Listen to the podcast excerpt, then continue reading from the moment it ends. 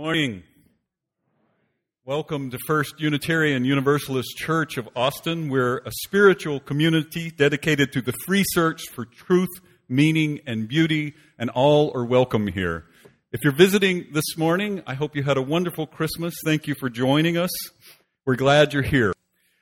We come from a long tradition of seeing a spark in the divine of the divine in every person. And in that spirit, I invite you to turn to your left and your right and greet the holy among us. It's our Unitarian Universalist tradition to light a chalice to begin each service, so I invite you to say with me our words for lighting the chalice, which are printed in your order of service. In the light of truth and the warmth of love, we gather to seek, to find, and to share. Unitarian Universalism is a religious organization, a religious movement without creed. We don't have a set series of beliefs that we all have to sign on to. So people sometimes ask, what holds you together?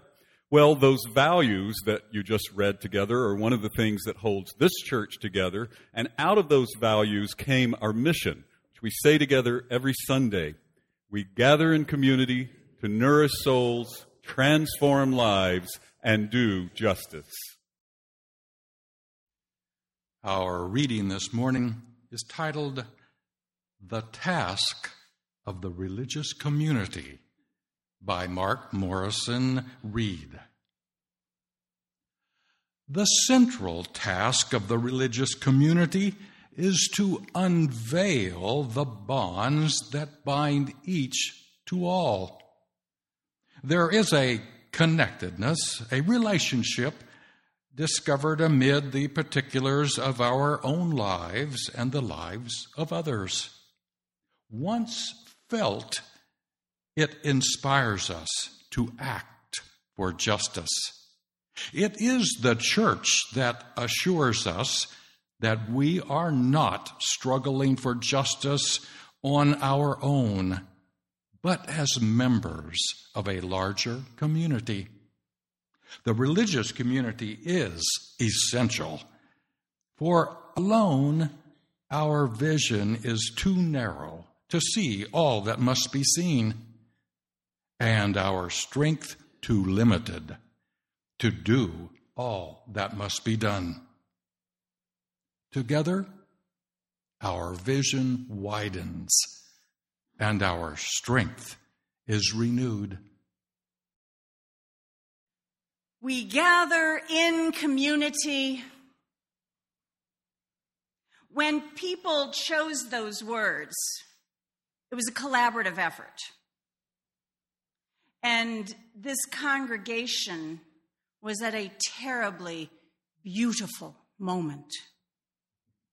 It was terrible because there were many people who were mad and hurt and angry and sitting far out on the edges. And it was beautiful because other people were crowding in close to see what could they do to be of help? How could they make things better? But before we get to that story, let me back up and tell you what was going on before those words got chosen. We'll start with a story. Once upon a time, there was a congregation that went looking for a minister. But not just any minister. No, they wanted a wonderful minister. They wanted a minister who could be bold and preach the paint off the walls. They wanted someone who could stick around with us and not just use the congregation as a lower rung on their career ladder. They wanted someone who would challenge them, and that is exactly the kind of minister they got. And it was wonderful and it was terrible. It was wonderful because the minister could preach the paint off the walls. But then it was terrible because it was hard to keep the walls painted. And it was wonderful because the minister settled in and showed no inclination to leave them to better his or her own self interests. But it was terrible because the minister didn't show any inclination to leave for the congregation's best interests either. It was wonderful because the minister challenged them. And it was terrible because, you know, sometimes the world is challenging it enough, and sometimes people need to be comforted too. Ministers, what are you going to do? But there was something else that was happening that the congregation hadn't quite experienced in a while. The minister drew people in, lots of people, standing room only, crowds of people who came to hear the minister. It was very exciting. But after the services, many of these people just got back in the cars and left. They were happy enough to hear the great sermons and to watch the paint peeling off the walls. But they didn't stay around afterwards to help repaint or read stories to the kids or wash dishes after the potlucks. Now, in all fairness, really, those people were doing just fine. And they felt pretty good about everything. They were, they were really feeling happy that they'd found a minister that they could listen to so that they could say they had found a church. But what they hadn't figured out is that sermons are not church. Because really, church if you do it right, isn't a noun, it's a verb. And the folks who were just showing up for the sermons were missing the really challenging, really transformative part of church. So, when things finally went kaboom, which they do when church is a verb, all of a sudden the minister was gone, and the people who were there to just see the minister show, well, a lot of them just left. And that's probably okay. It was a little sad to see the empty spaces where they'd been sitting.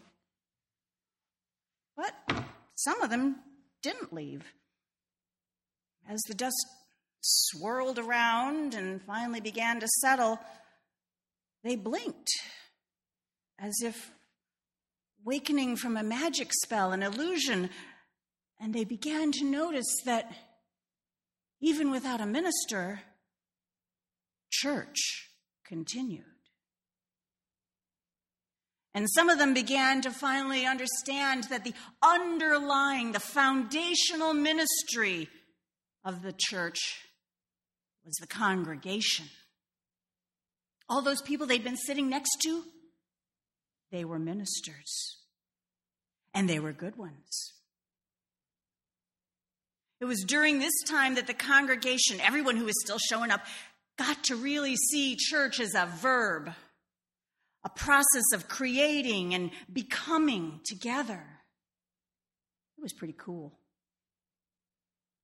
And so when they set out to identify their mission, the reason for doing their church stuff, they all agreed that the most important part of what they were doing was simply coming together, gathering in community.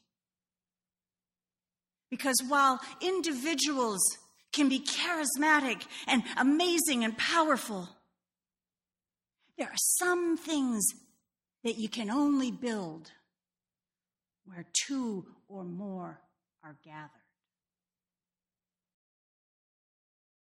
One of the things that this religious community does when we gather is to take a moment each Sunday and to breathe together.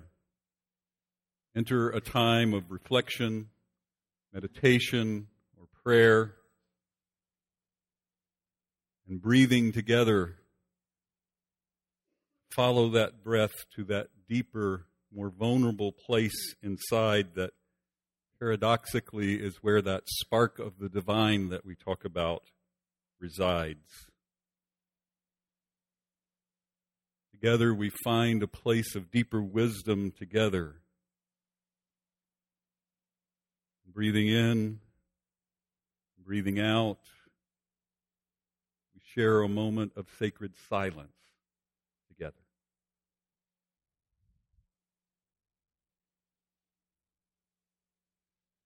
Community, to connect with joy, sorrow, and service with those whose lives we touch.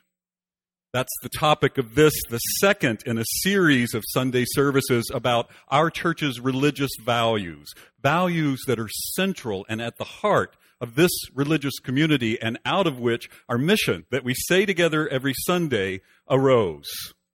So, building on what Nell had to say, I'd like to talk for a moment about what we mean by community, how we build and sustain religious community, starting with inside these church walls. Because I think that sometimes when we talk about community, we kind of have this naive hallmark view of it, where we think we're all going to love each other all of the time and we're going to have nothing but fun and hugs and joy, sipping coffee, nibbling delicious food, and singing kumbaya together.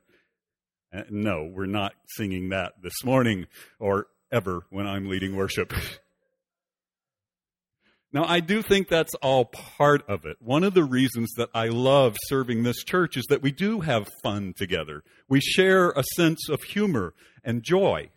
I just think that there's more to it than that. Like a long lasting, fulfilling marriage or relationship, I think we have to accept that we will struggle sometimes. We will have disagreement. We will have conflict. In fact, I would worry about a church that never had any conflict because that could indicate that things were just being swept under the rug, or even worse, that what we were really forming was kind of this private club of like minds and not real diverse religious community. So we have to be committed to and willing to do the work of maintaining relationship, of sustaining an ever changing, ever evolving religious community. Now, there's this theology that proposes that God or the divine emerges out of the messiness of doing community. Now, let's put aside for a minute that this theology also proposes a supernatural God, which I don't believe. But I will say I was fortunate enough to experience the process this theology is trying to capture right here in this church after what Meg describes as the time of trouble had happened briefly, several years ago now, by a fairly narrow margin, the church had voted to dismiss the person who was then the senior minister. And it was messy. We had disagreement. We had conflict. We had hurt feelings. And yet, leadership emerged that was wise enough to bring in outside help and to provide lots of opportunities for folks in this church to talk with one another, not just on what they thought about what was happening, but how they felt about it. This religious community went about the work of beginning the process of healing this religious community created a covenant of healthy relations that describes how we will be with one another in religious community, what promises we make to one another. This religious community went about discerning those values that we're discussing in this sermon series and that mission that gives us such common purpose. Out of the messiness and the hurt and the disagreement because some folks in this church stayed in the struggle together and went about the work of building and rebuilding relationship, a new church has become that is even stronger than before. A church that's providing a spiritual home for more and more people who really need it. A church that's making real differences in our community and our world. A church that I am proud to serve. Now, for sure, that's an example from an extraordinarily challenging and thankfully rare situation. But I think that that commitment to staying in the struggle with each other, that willingness to recognize that sometimes community will involve messiness, is still very important. Even during times like these, where things are going relatively well and there's a sense of goodwill among the congregation members. Because smaller disagreements and conflicts can still happen, which, if left unattended and unspoken, can fester and, and lead to larger problems sometimes. Because we're all human and we will all fail one another from time to time. So, even during times such as this, religious community calls us to abide by our covenant with one another, to ask one another for help when we need it, to speak with one another directly and from the heart, even over our smaller disagreements and conflicts. We are so fortunate to have a healthy relations ministry team that can help when doing so seems difficult. It can be difficult. It can feel very vulnerable. And maybe, maybe that's the key point. Without vulnerability, there can be no true religious community. Only when we are vulnerable with each other do we create that true sense of religious community. Can the divine emerge from among us?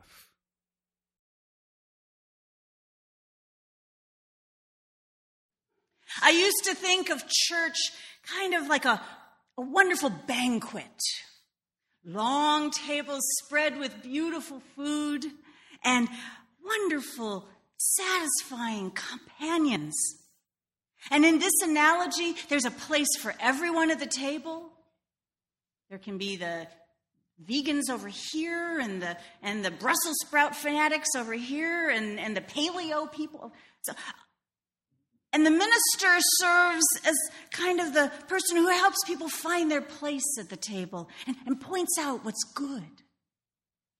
And the congregants take turns eating and talking and serving and washing the dishes. Everybody has a place, everybody takes their turn. And the covenant serves as the house rule. That used to be my vision, my version, my understanding, my ecclesiology. You got to learn those words when you go to seminary. So explain your ecclesiology. So that's a really pleasant image. But the more I started unpacking church, the more I realized that didn't quite get at it. Because it didn't include that really radical bit about change. Nice. Oh, it was all about comfort and inclusion, but not change. So I had to go back and rethink my ecclesiology. Why we gather. And I came to a new version.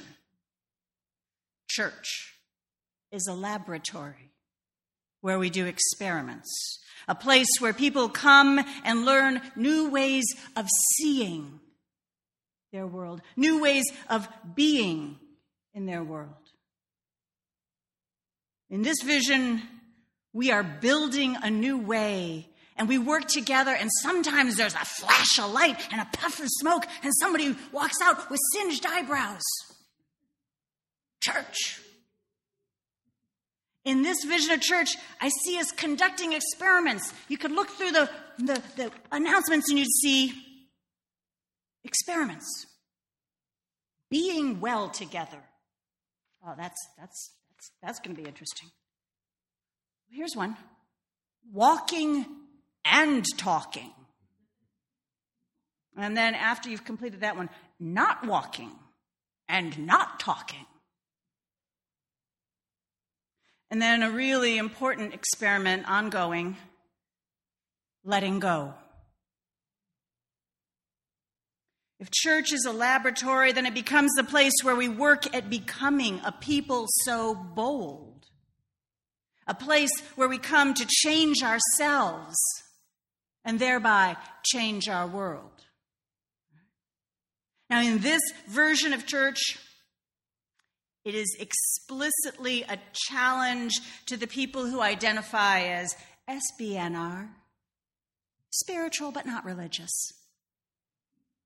That's just how a lot of folks will explain why they don't do church. Because they're just fine with their spirituality. There's no need to complicate things with institutions or really other people, not even other SBNR people. Because, you know, people, they can be so peoply, they can be so challenging. Because here's the problem with trying to do spiritual but not religious. If you're off doing it all alone, there's no one around to call you on your nonsense. No one to point out your useless abstractions or the self indulgences that don't ask you to look a little closer, work a little harder. No one else to point out another way of seeing the holy. No one else to point out the gaps in your own theology. No one else to show you how they give thanks.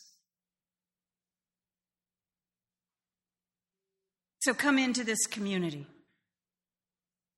Come into this community of love and learning and falling down and making mistakes and getting up and starting over we begin again, is how we do our theologies, gathered in community.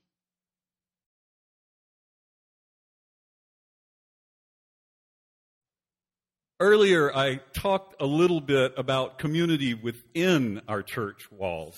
Now, I'd like us to think about how we live that religious value beyond them.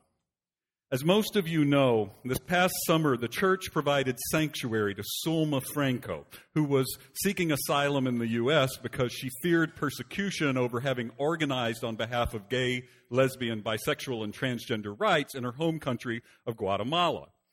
Then, due to the bureaucracy and built in injustice of our immigration system, because of a small mistake her lawyer had made with some paperwork, she had ended up spending nine months in a detention center and came to us facing an imminent order of removal or deportation. Working with a coalition of immigrant and human rights organizations and groups, other churches, and other religious leaders, we engaged in in an effort to convince ICE to grant Sulma a stay of removal, which would allow her to stay in the United States so that her immigration case could continue to be processed. In August, the ICE office in San Antonio notified Sulma's new lawyer that they would indeed grant her a stay of removal, but they said that Sulma had to accompany her lawyer into that ICE office to sign some required paperwork. Now, not surprisingly, Sulma was afraid that if she did so, they might detain and deport her instead. So, after lots of conversation and planning with our allies, and after our senior minister, Meg, had received assurances from the person in charge of that ICE office that they wouldn't detain Sulma, we brought a whole entourage of folks to San Antonio, where we were met outside that ICE office by some supporters from San Antonio, as well as some of the press that we had invited. Now, we hit a snag almost immediately. Meg called that ICE officer in charge of that office from her cell phone and asked if he would come down and say in front of the press that they wouldn't detain Sulma, and he said that he couldn't because of ICE policy. So Sulma had to decide whether she would still go in anyway, given that all we had were his private assurances to Meg she decided that she would if Meg and I would lock arms with her, one of us on each side of her like this, and go in with her and her attorney. The ICE officer met us as soon as we entered the building. Sulma started trembling. I could actually feel her shaking. I have no idea what kind of courage it must have taken her to move past that fear and enter that building. She was so terrified that she wouldn't let go of either me or Meg for any reason. So now we had a new problem because to go any further into the building, there was one of those metal detectors with those conveyor belts for the x-ray that you have to put your, you know, purses and iPhones on and all of that. And so we're fumbling around trying to figure out how to get things out of our pockets and onto the conveyor belt while still locked arm in arm the ICE officer took mercy on us and said, Y'all can just go on past that. But then the space between the metal detector and the wall was about this wide. So, in order to stay connected to Sulma, we had to kind of go sideways and shuffle like this. We got in, and I looked around, And there were lines and lines of folks, most of them people of color, waiting and waiting and waiting to find out about their own immigration status. I thought they must wonder who this woman is being escorted right past them and into some private offices, locked arm in arm with two white people, one of whom was wearing this weird bright yellow scarf. I thought a lot of them must be terrified too. After what felt like hours, ICE finally did finish the paperwork that legally said that they wouldn't detain or deport Sulma, and we left the office, Sulma with her documents of freedom held high overhead as the people outside who supported her were cheering and celebrating her victory. I think that on that day, what Martin Luther King called the beloved community had happened. Now, that's a term that gets overused, but as he meant it, it meant a community of radical love, justice, compassion, and interdependence. We needed other folks to build that beloved community that day. Our individual efforts to do justice are wonderful and needed, and our mission says we gather in community to do justice. We have so much more power to do justice when we act together. We have so much more power to create that beloved community when we act with our interfaith partners and our larger denominations and a broad range of diverse folks like we did on that day in San Antonio. Because, because we do these things not just to save one person, though that's vital and important, we do them also to shine a light on our broken and inherently racist and LGBT oppressive immigration system so that one day, one day, if we can build larger and larger coalitions, we might just be able to bring the change that would free so many of those other terrified people that we passed by that day. Building the beloved community requires, in the words of our great Unitarian Universalist theologian James Luther Adams, the organization of power and the power of organization. That's why we gather in community to do justice. That's how we create the conditions where the divine can emerge in this world, in this time, here, now. Amen. Please join me with saying our words for extinguishing our chalice, which are printed in your order of service. We extinguish this flame, but not the light of truth, the warmth of community, or the fire of commitment. These we hold in our hearts until we are together again. You go back out into the world now Know that there is a love that you carry with you beyond these church walls. Know that our interconnectedness contains seeds of hope for justice and compassion to be made manifest. Know that together with one another and the many others who will join us to create a world wherein each is truly beloved, together, almost unlimited possibilities are still ours to create. Go in peace. Go with love. Go knowing that this religious community awaits you and holds you until we are together again.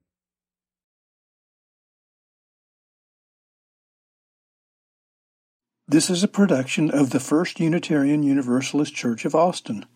For more information, go to our website at www.austinuu.org.